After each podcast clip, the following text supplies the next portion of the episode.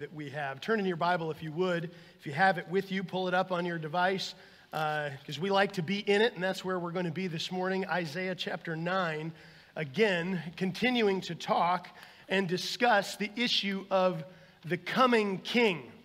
I hope perhaps maybe even uh, over the course of your week, between this week and last week, you, as you're beginning to celebrate the advent of Christ, you perhaps found yourself in some of these prophetic passages, as I recommended, just thinking upon the, the promises of God and the way in which He fulfills these promises, that there's not one of them that will be left unfulfilled in every specific way and to, to all people that He has promised things.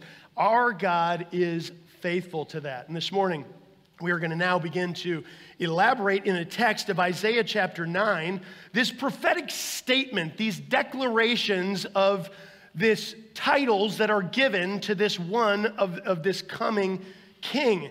And, and if you're thinking, well, what's going on? Perhaps you weren't here last week and you were thinking, what's going on in Isaiah? Go back and listen to last week's sermon. It helps you calibrate your mind to, to this prophetic statements that are going on there because of all that is transpiring.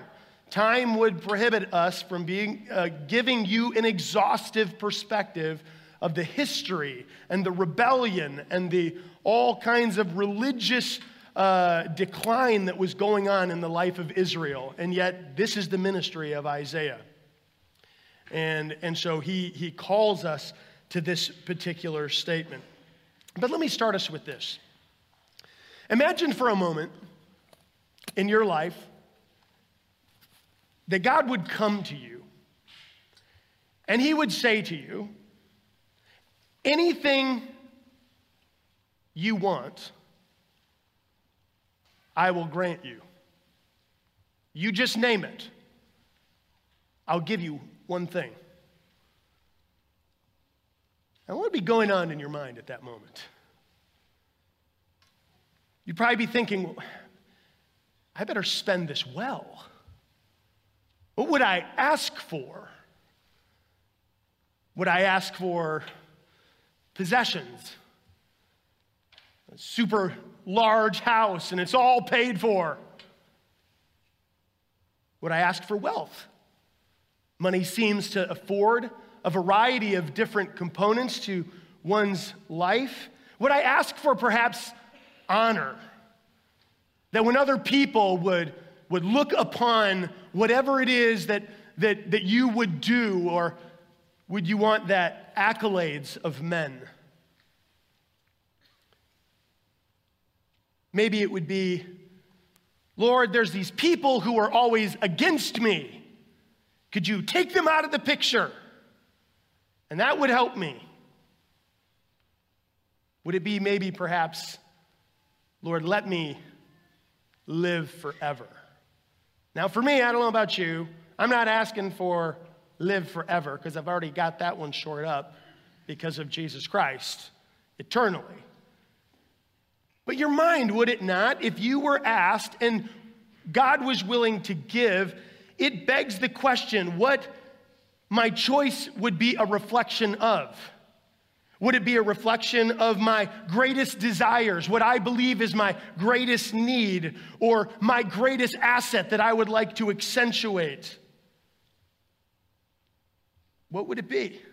You know, there was a man in history by the name of Solomon who was given such a choice. In Second Chronicles chapter 1, it says this, and just listen as I read. When given the choice, to have anything and God willing to grant him anything that he, that he would want. Solomon chose wisdom. As the newly installed king, after the death of his father David, and he asked for wisdom, and in verse 11 of Second Chronicles chapter 1, it says this God answered Solomon, and he says, Because this was in your heart, and you have not asked for possessions for wealth, honor, or the life of those who hate you, and have not even asked for long life, but have asked for wisdom and knowledge for yourself, that you may govern my people over whom I have made you king. Wisdom and knowledge are granted to you. And I also will give you riches, possessions, honor, such as none of the kings had who were before you, and none after you shall have the like. Solomon's wisdom was so understood and, and was the point of fame of Solomon's life and kingdom. So much to the degree that 1 Kings chapter 4 would say, and God gave Solomon wisdom and understanding beyond measure uh, and breadth of mind like the sand of the seashore, so that Solomon's wisdom surpassed the wisdom of all the people of the east and all the people of the west. In 1 Kings 4:34 it says and the people of all nations came to hear the wisdom of Solomon and from all the kings of the earth who had heard of his wisdom. And yet, do you notice this? However, with all his wisdom that was endowed from on high, it could not stay the impulse of the flesh that Solomon's wisdom and his intellect, that was far beyond anyone could ever imagine, could not stay the fleshly nature of his own life that he was born with. And it ought to tell us something that information alone is not the key. You could have wisdom from on high and use it for purposes that are not exalted before God. When we think of the status of the book of Isaiah and all the turmoil, and now Solomon's kingdom was a thing of the past. All of his wisdom that had once been heard from faraway lands, kings and queens coming to him just to hear of his wisdom. You read of the stories in the Old Testament where these mothers come to him with the child, and one, he has to determine who's, who gets the child and this incredible wisdom, you, you wouldn't think this had happened. Let's just cut him in half and give a piece to both. Like, what? And what is his wisdom doing when the mother of the true, genu- of the true mother says she can have him? Because he was drawing out. And it was an example of Solomon's, Solomon's great insight a capacity beyond which most people could, could never imagine having. And yet, in all that wisdom, used for selfish purposes, could, could leave him in a very dire predicament. The people of Israel, now in the book of Isaiah, the, the Syrian alliance with Ephraim and Israel to the north, coming down, the, the, the pending Assyrian army, a rebellious people. And it's just interesting this, this week, I was spending just time just reading through Isaiah and just seeing that in times of rebellion, it's remarkable that in Isaiah it marks that it was a time of great wealth and possession. They had great amounts of stuff. And yet, all the meanwhile, meanwhile, while they were in exile and God was not going to be in favor with them, they were accumulating and, and storing up for themselves the anger of the Almighty God because they were rebelling against and worshiping other gods. And it is from this context that Isaiah would say in Isaiah chapter 9, verse number, verse number 6, read it, uh, follow along as I read it. For to us, a child is born, and to us a son is given. And the government shall be upon his shoulder, and his name shall be called Wonderful Counselor, Mighty God, Everlasting Father, the Prince of Peace. And of the increase of his government and of peace there will be no end and on the throne of, uh, on the throne of David and over the king and, and over his kingdoms to establish it and to uphold it with justice and with righteousness from this time forth and forevermore. The zeal of the Lord of hosts will do this. See, as we walk through this particular text and we come to this main idea, I hope that you, you resonate with this reality that the counsel of the coming king will be wonderful. It will be so far beyond your mind's imagination to understand how wise is our God.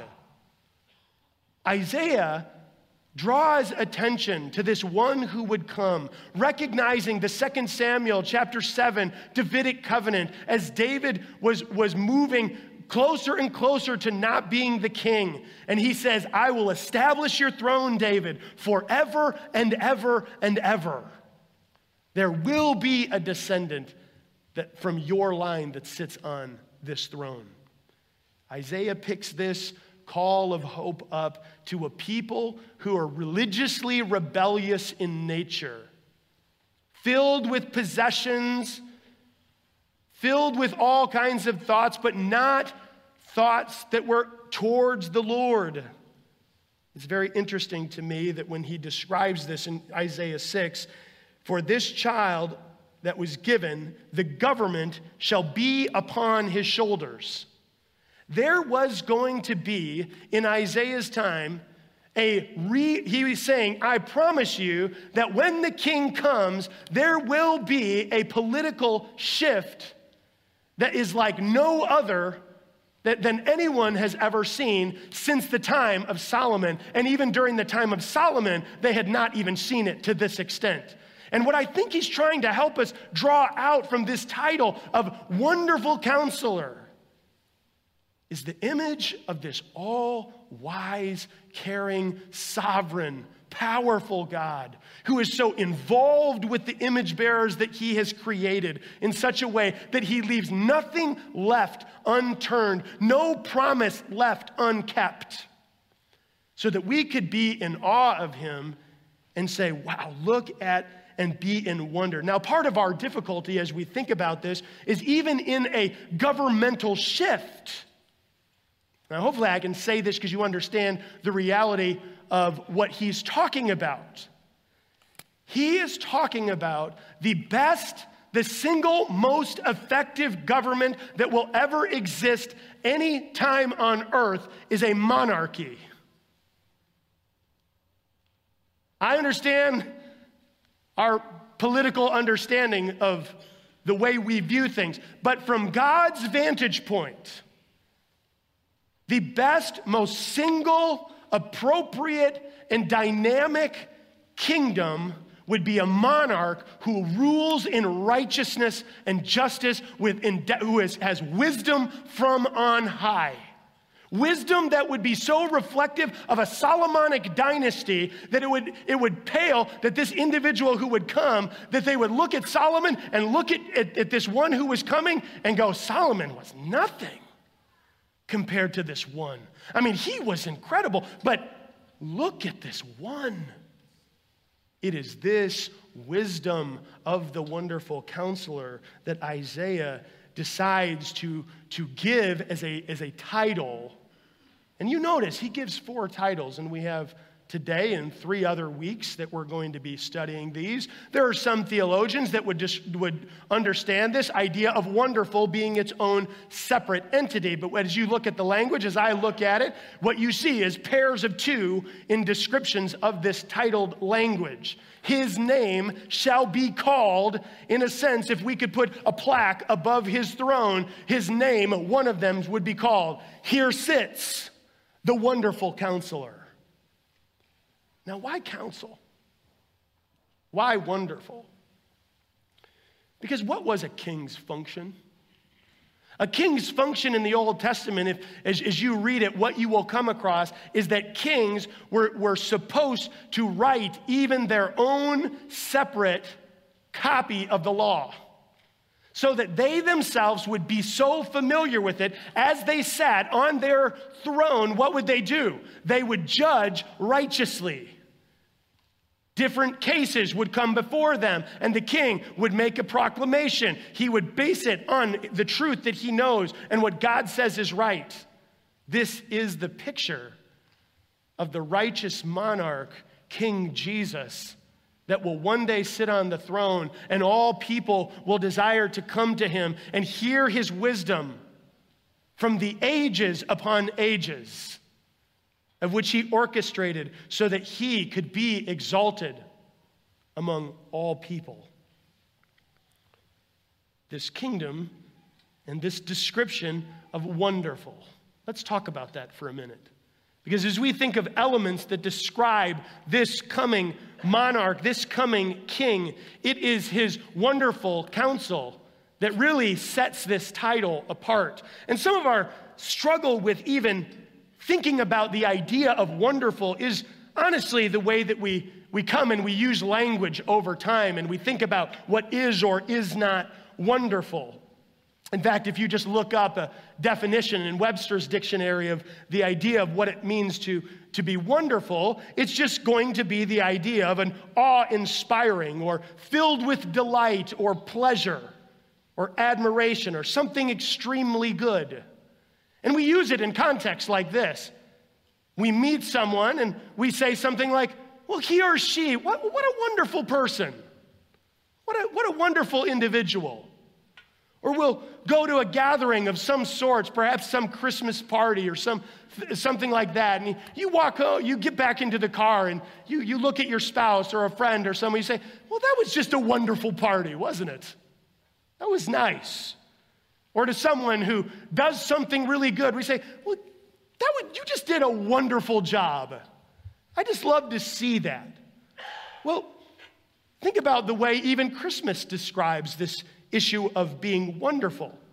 Perhaps you're going to be going out and about and you're going to be hearing different Christmas songs that happen to be playing.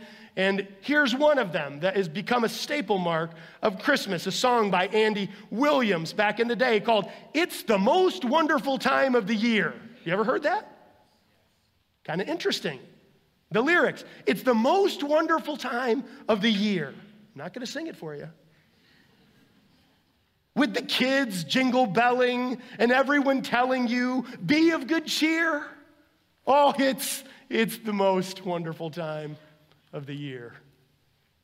There's going to be parties for hosting and marshmallows for toasting and caroling out in the snow. Of course, we don't want that snow. And tales of the glories of Christmases long, long ago. The author writes of this song Oh, it's the most wonderful time of the year. There'll be much mistletoeing. Not at my house. I don't know about yours. Hearts will be glowing when loved ones are near. It is the most wonderful time of the year. Now, of course, we can understand and even resonate with the sentiment of a song in whose in whose description is the relationships with people and the things that it causes our minds to recollect and appreciate. It cannot escape the Christian's mind and deliberate reflection at Christmas time to reflect on the most significant, wonderful reality of the incarnation of Jesus Christ. See, the wonder in the Bible that he's describing in the book of Isaiah, when he uses this title type language to describe the wonderful along with the counselor. And as we think about what it means just to be wonder, to be in wonder, it is built into this word, is it not? Wonderful. It's the idea of something causing you to be full of wonder once you see it and ask yourself something like this, because this is really the, the biblical reality of this word. That was so wonderfully extraordinary. It is so mysterious, it's hard for my mind to comprehend what I just heard or saw or experienced. This word wonderful is used in ways in Isaiah chapter 29, verse 14. Listen to this. Therefore, behold, I will again do wonderful things with this people. With wonder upon wonder, and the wisdom of their wise men shall perish, and the discernment of their discerning men shall be hidden. Here's what ought to leave you in wonder in the book of Isaiah something extraordinary, something incomprehensible. That a God of heaven, so filled with holiness and righteousness and truth, infinitely worth all of our worship, infinitely worth all of our praise. And you start out with Isaiah 1 to 5 of a people who don't know their God. Here's what ought to leave you in wonder Why does the God of heaven and earth want anything to do with a people like that? Why does the God of heaven, who is holy and infinitely powerful, want anything to do with people like us who have nothing to exalt him, who have no wonderful aspects about us, but found us in our religious uh, rebellion against him, sinning against him. And he would say to these people, and Isaiah would say, The Lord will bring and do wonderful things again with you. Wonder upon wonder.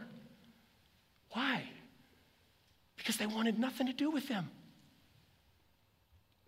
Here's how powerful God is the God of wonders and the God of wonderful counselor. Uh, that he is, he draws the hearts of people who are rebellious towards him, and by the Spirit of the God Almighty, he draws people to himself. And when he shows you who he is and he shows you your sin, you can't help but repent of who, what, the way you've been living and what you've been doing, and you say, I must worship this king. That is filled and full of wonder. That he would love people like us. Do you not ask that about yourself? Why did you choose me? Why do you love me with such remarkable love? These extraordinary, wonderful things are also equated in the Bible by the use of this word wonder. In Psalms 119, in verse 129, it was not just the wonderful, incomprehensible God that we serve, but it is the fact in Psalm 119, 129, that he says, Your testimonies are wonderful. Therefore, my soul keeps them. And you get to the end of this section in the Psalm 119, and, he, and the psalmist says this. This was just really caught my attention. My eyes shed streams of tears because people do not keep your law. And if you can think of all the things that you may weep over, that all the things that may burden your heart during this time, and there are no doubt things that weigh heavy on our souls? Is it like the psalmist who sees the wonderful testimonies of his God and he says, My tears are, my, my eyes are filled with tears at people who look at your law and they look at your word and they want nothing to do with it? This wonderful testimony that this extraordinary God would break through in Revelation to allow us, through the act of inspiration, for you and I to have this book.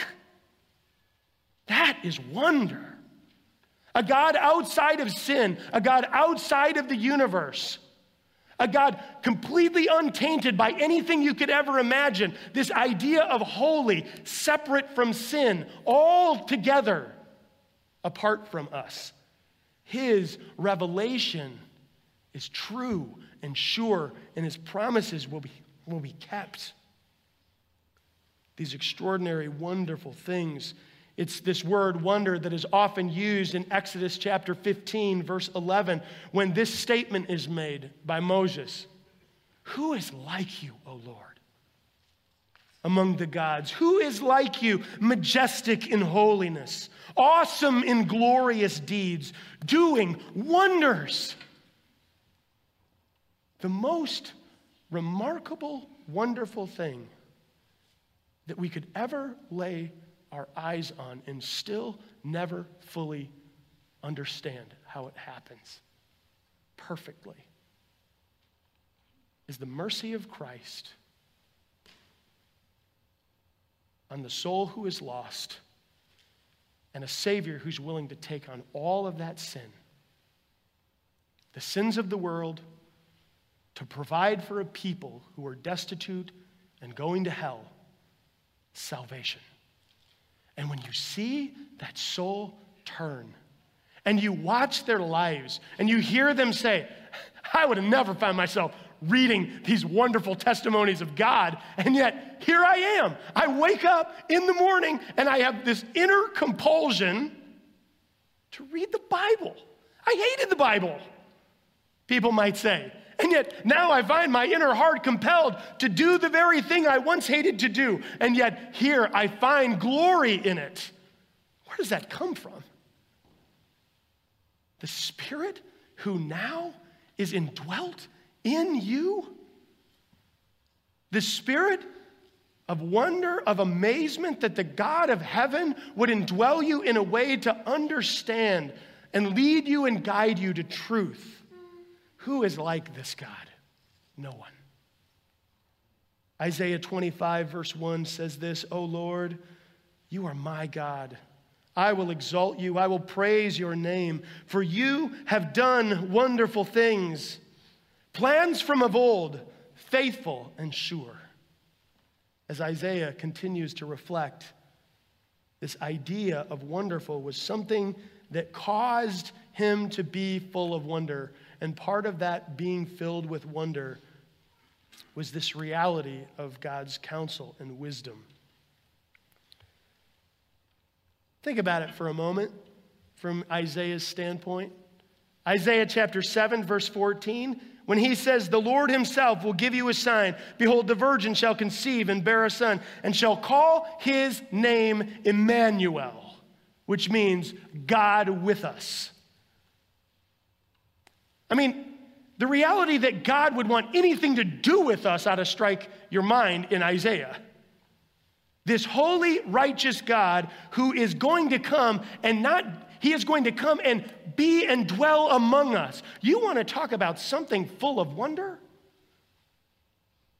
It's that the God of heaven would wrap his son in human form and through the miraculous efforts of the virgin birth, that an angel would come and deliver a message, and the Holy Spirit would overshadow Mary, and she would conceive and bear a son whose name is Jesus.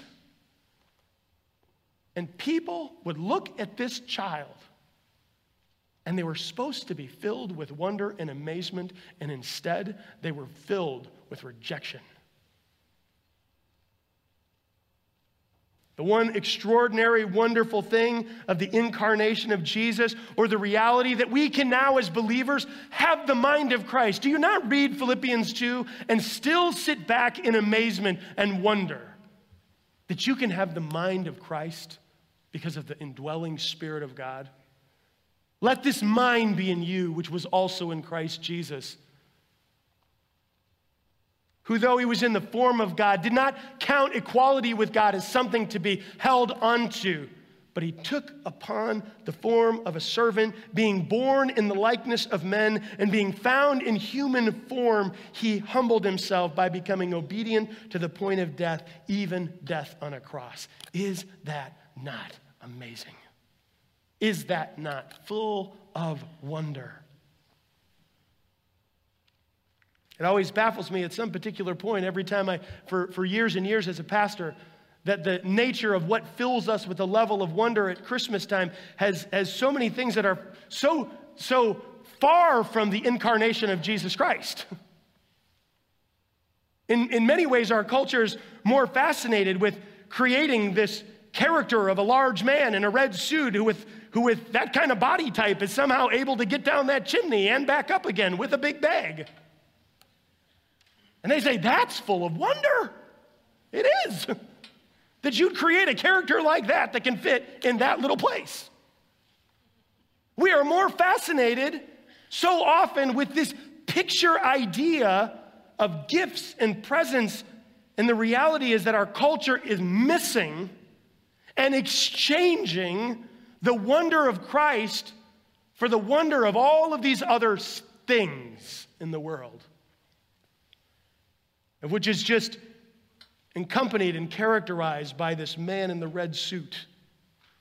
And parents all over tell their children, This is the man who brings good gifts. I don't know why you'd want to give that over to them. With that reality, fill your children with the wonder of the incarnation. Fill your children with the wonder and the amazement, not of this person that the culture creates, but the person that God has ordained to come and save us all. The King that Isaiah reflects on, whose counsel is so far above, so wonderful, it ought to set you back in amazement of what he will, of what this king would come and do. Moms and dads, are you developing that wonder? Of the incarnation? Has it just become so consumed by this consumeristic society that we live in that it's all just about looking at it and saying, well, hey, the stock market's going good because everybody's out buying gifts and that means good news for all of us. And hey, there's presents under the tree. And when do you take a moment? I'm not against presents, don't hear me say that. I'm against distractions that will take the place of the wonder of the incarnation of Jesus Christ. Anything, anyone that distracts us from these things. And I, I get it. As a young child, I waited to watch to see what mom and dad would wrap and put there. And I sat with four other brothers who my dad would deliberately ask that one looming question from the youngest to make sure we all got it What is Christmas about? And when he said, Presents, all of us were like, You idiot. what were you thinking? You know that just delays everything, and now we got to get a sermon. And when your dad's a pastor, you're going to have it. But the deliberate effort that my parents took to make sure that we were thinking about the incarnation of Christ, I'm so thankful for that. They wouldn't just let us go, and they wanted to give us good things because we have a God of heaven who gives good gifts. He is an incredibly benevolent God. Doesn't prohibit people from giving gifts to one another, but you better not forget the one who gives all good things. Because if you forget him, that gift means nothing. It's just another toy that you want to take the batteries out of. It's just another uh, clothing outfit that you throw away because it goes out of style or it gets too tight because of Christmas goodies. But guess what? Because he feels my pain. The reality is, this wonder ought to be created because the incarnation of Jesus is such a miraculous event that only God Himself could orchestrate. And when you read about it, and when you, you, you read the Gospels about it and in all of these accounts, it ought to just make you stop for a minute and go, He loves the people that He created in His image, and He even would be willing to send His own Son to save them. Oh, if you are here this morning and you have never embraced and accepted this wonderful message of the good news of the gospel, today is a day that you could rejoice and repent of your sins and be welcomed into the family of God with the most wonderful, remarkable news that you could embrace. And you could say, I have turned now from my sin and I have been adopted into this king's family. That could be you today. And people will stand back in amazement, don't you? as you pray for souls to be saved and as you long for them to accept Jesus Christ, and then God says, I'll do it. And then we say things like, I didn't think he'd ever do it. He does it. Don't lose hope in this wonderful message of the gospel. He wants to save you. He wants to save people who are caught in their sin. He wants to save family members. He wants to have you be at gatherings and talk about the gospel of Jesus so that they can hear about the one who would come and save. And they themselves could say, He is wonderful. That He would choose me, that He would care for me, that He would love me. This wonder that is developed in the very counsel of the Almighty. We think about this, not only is it full of wonder, but he now describes this title, this second statement of element number two. His counsel is so incomparable to that of anyone could ever imagine. Solomon had his divine wisdom that God would have allowed, but Jesus would be the primary example. Do we live in a culture, perhaps you might say, that is looking for counsel? Do we live in a culture where people are in need of advice? Key st- statistics would say so. That, in fact, put out by one particular organization, described 60 million visits to primary care and 6 million visits to the ER caused by a level of mental instability alone per year. 60 million. One in five individuals often going to some level of therapeutic reality so that they can come to grips with something that is going on in their life. Statistics would bear out the reality that we are, as people of this world, in desperate need of the counsel of God. 40 million some Americans that would account to, to a statistic to dealing with levels of, of extremes anxiety or depression. I remember through 2020 during COVID, as I was serving as the pastor of member care and counseling, and one of my primary functions was to was was the, the member care of the body, and watching the increase of the level of personal anguish go off the charts. Suicides raised to, to a level beyond incomprehension. Wondering if the next phone call that I would get would be a person who is so in despair of their life that they wondered if they were going to take their own life. I recognize that that can be a position someone gets themselves to. And it's heavy and it's painful. And yet the statistics bear out that the huma- humanity is in desperate need of this wonderful counselor who is going to be given, according to Isaiah, as the King of Kings and sit on the throne and dispense his wisdom in, in amazement and wonder because it will be righteous.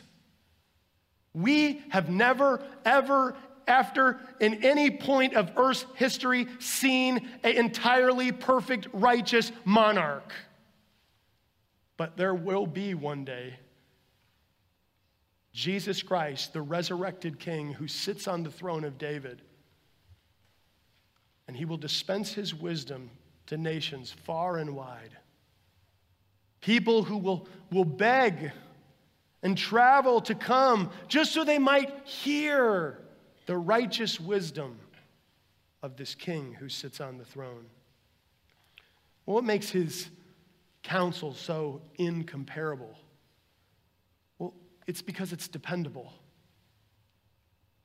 You know, when you think about a counselor, a wonderful counselor, what good would a counselor be if he couldn't give you something that is dependable?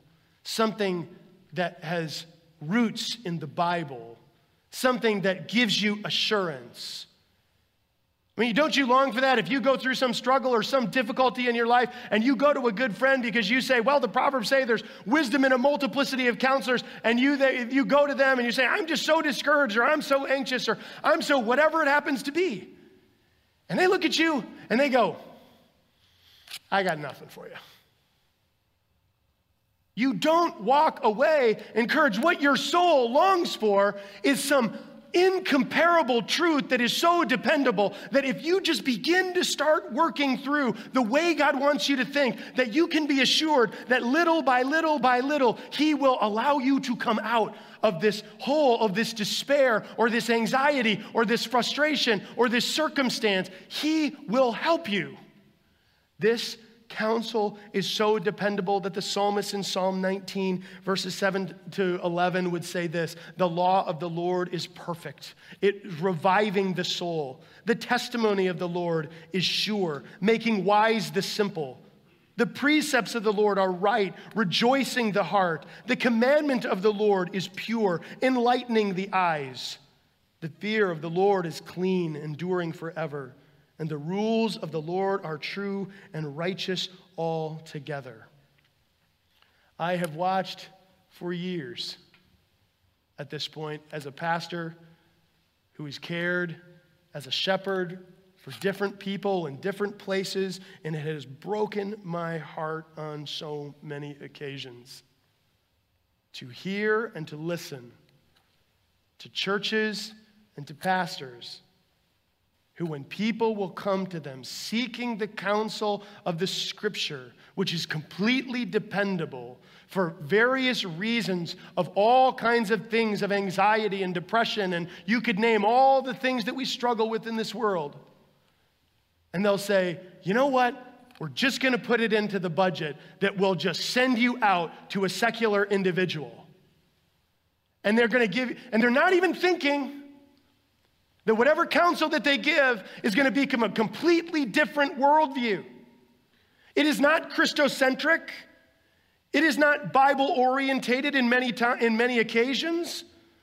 The counsel that this king will give will be so dependable because it will be anchored to the truth of the living word. And when Jesus says, I am the way and the truth, he meant it.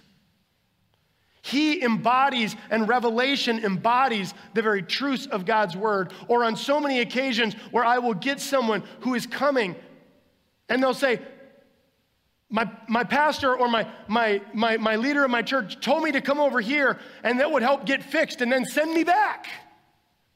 And I can't get the shepherd to come and spend time with the sheep. I've watched it for years. It aches at my soul to be a congregation of people who are marked by the dependability of the revelation of God on high.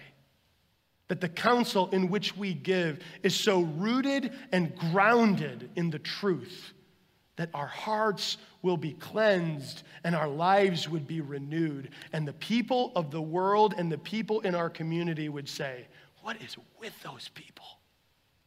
And we'll say, It's, it's this truth. It changes us, it changes you. It becomes that dependable point. But it's not just dependable, it's available to everyone. I just think that the remarkable component that we have what we have written in our hands right here ought to make you full of wonder. That God would so sovereignly preserve through the multiplicity of original manuscripts so that we can have a sure translation of the Word of God that we can go to and draw people to. It's available. It's so available, by the way, that in Isaiah chapter 2, verse number 3, this is what Isaiah says to the people. And many people shall come and say, Come, let us go up to the mountain of the Lord, to the house of the God of Jacob, that he may teach us his ways, and that we may walk in his paths. For out of Zion shall go forth the law, the word of the Lord from Jerusalem. This counsel is available to all who will listen and take it seriously. The problem we have is sin. The solution for it is a Savior, this Savior of Isaiah 9, the wonderful counselor who has revealed in his revelation that you can be saved through repentance and faith in this Son, Jesus Christ if you've never embraced or repented of your sin, would you come find one of us? Come find someone at the chapel and just say to them, I want to be saved. Can you show me? And they'll take you to the Bible. They're not just going to take you to their words and tell you, well, I believe this over what everyone else believes. They're going to take you to the truth. They're going to walk you through the Romans road, and they're going to show you how sinners can find salvation and can confess their sins, and they can be saved. That could be today for you. This incomparable counsel is available to all, it's so incredibly dependent. It's so high and incomprehensible to us, isn't it, that Isaiah 40 would say something like this Who has measured the Spirit of the Lord? Or what man shows him his counsel? Whom did he consult? And who made him understand? Who taught him the paths of justice and taught him knowledge and showed him the way of understanding? No one teaches our God anything because God is infinitely wisdom. So much that the Apostle Paul would take that statement in Isaiah 4 and end up with Romans chapter 11, verse 34. Who has known the mind of the Lord, or who has been his counselor? For from him and to him and through him are all things. To him be the glory forever and ever. Amen. He takes it out of Isaiah 40 and so many other prophetic passages that says the wisdom of our God is so much greater. And when Jesus the Son was incarnated in human form, in human flesh, 100% God, 100% man, that he would do remarkable things like in Mark chapter 1 when he casts out a demon, and this is what was said. And they were all amazed, so that they questioned among themselves, saying, What is this? A new teaching with authority? He commands even the unclean spirits, and they obey him. And at once his fame spread everywhere throughout all the surrounding regions of Galilee. And immediately he left the synagogue and entered the house of Simon and Andrew with James and John. In the region of Galilee, it is a far distant perspective that those who were living in darkness have seen the light. That's what Isaiah starts with in Isaiah 9. You may ask yourself, yeah, but he doesn't talk about everything that goes on in our culture. Can I just challenge you on the dependability and the sufficiency of Scripture for a moment? That in Matthew chapter 5 through 7, in the Sermon of the Beatitudes alone, Jesus addresses the issue of prayer, lust, divorce, mercy, anger, responsibility, revenge, loving difficult people, anxiety, judging others, motives, and behavior. And that's just in three chapters, by the way. So for us all of a sudden to say, well, he doesn't have anything to say about stuff in our world. Oh, he's got so much to say, brothers and sisters, that will comfort and help your soul through all kinds of mental anguish, which is why we're so adamant here at the chapel to make sure that our counsel is, is driven by biblical truth. The truth that is sufficient, that is dependable, for every and any circumstance. And even if we get to points in our lives, which we do, where we struggle with encourage, discouragement and depression, that text like Isaiah 40 says something to us when Isaiah would say these words to a people who are far off from God. He will say this in Isaiah 40, 27. Why do you say, O Jacob, and speak, O Israel, my name is hidden from the Lord, and my right is disregarded by my God? Why would you say those things? He's saying, Have you not known? Have you not heard?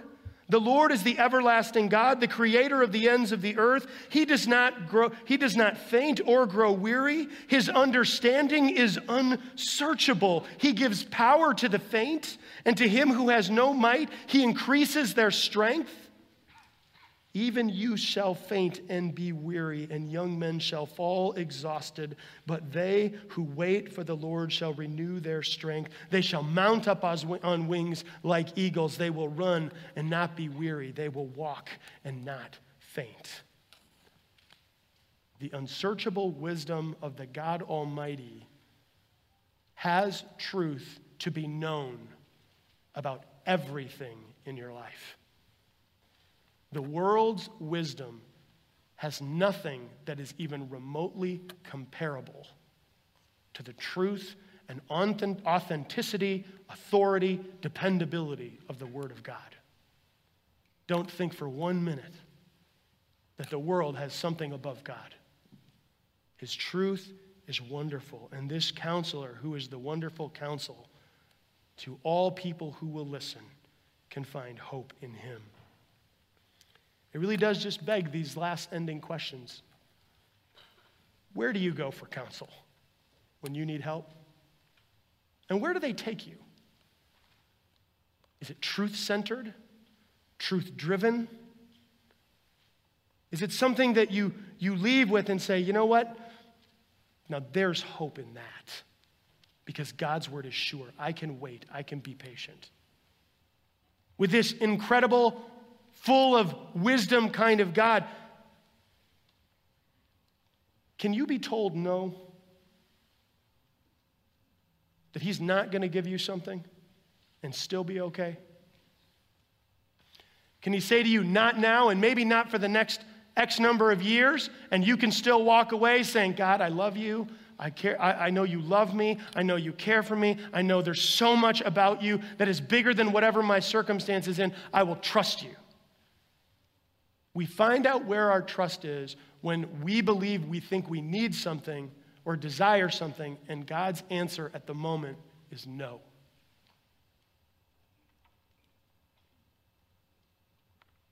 He loves you.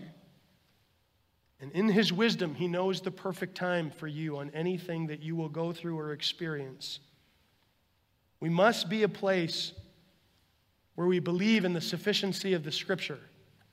We must be a place that is marked by people not only who proclaim the truth of the living God, but really believe it all the way down to every facet of counsel that we would ever give. Because as we conclude today, Isaiah 55 says this. I'm going to close in reading this. Listen to this. Seek the Lord while he may be found, call upon him while he is near. Let the wicked forsake his way, and the unrighteous man his thoughts. Let him return to the Lord, that he may have compassion on him and to our God, for he will abundantly pardon. For my thoughts are not your thoughts, neither are my ways your ways, declares the Lord. For as the heavens are higher than the earth, so are my ways higher than your ways, and my thoughts than your thoughts. For as the rain and the snow come down from the heaven and do not return there, but, but water the earth, making it bring forth and sprout, giving seed to the sower and bread to the eater, so shall my word be that goes out from my mouth. It shall not return to me empty, but it will accomplish that which I purpose and shall succeed in the thing for which I sent it. This wonderful counselor loves us, and he loves us so immensely that he's given us the revelation of his Son and the revelation of the Word of God to anchor our lives to so that we can find hope in this wonderful counsel of the coming King. Let's pray together as we're going to be taking communion together this morning. Worship team's going to come up. Let me pray for us. I'll make a couple of comments before we come and, and, and receive the elements. Father, you are the wonderful counselor, the mighty God, the everlasting Father. Lord, the Prince of Peace, the, your Son would embody these titles. Lord, so that we could see you more clearly. Lord, thank you for the book of Isaiah that draws our attention to the incomprehensible nature of the wisdom of God. Lord, I pray that we would anchor our souls to this and live our lives by it. We would examine ourselves with it so that we can be more like your Son, who perfectly embodied the wisdom of God. In your name we pray. Amen.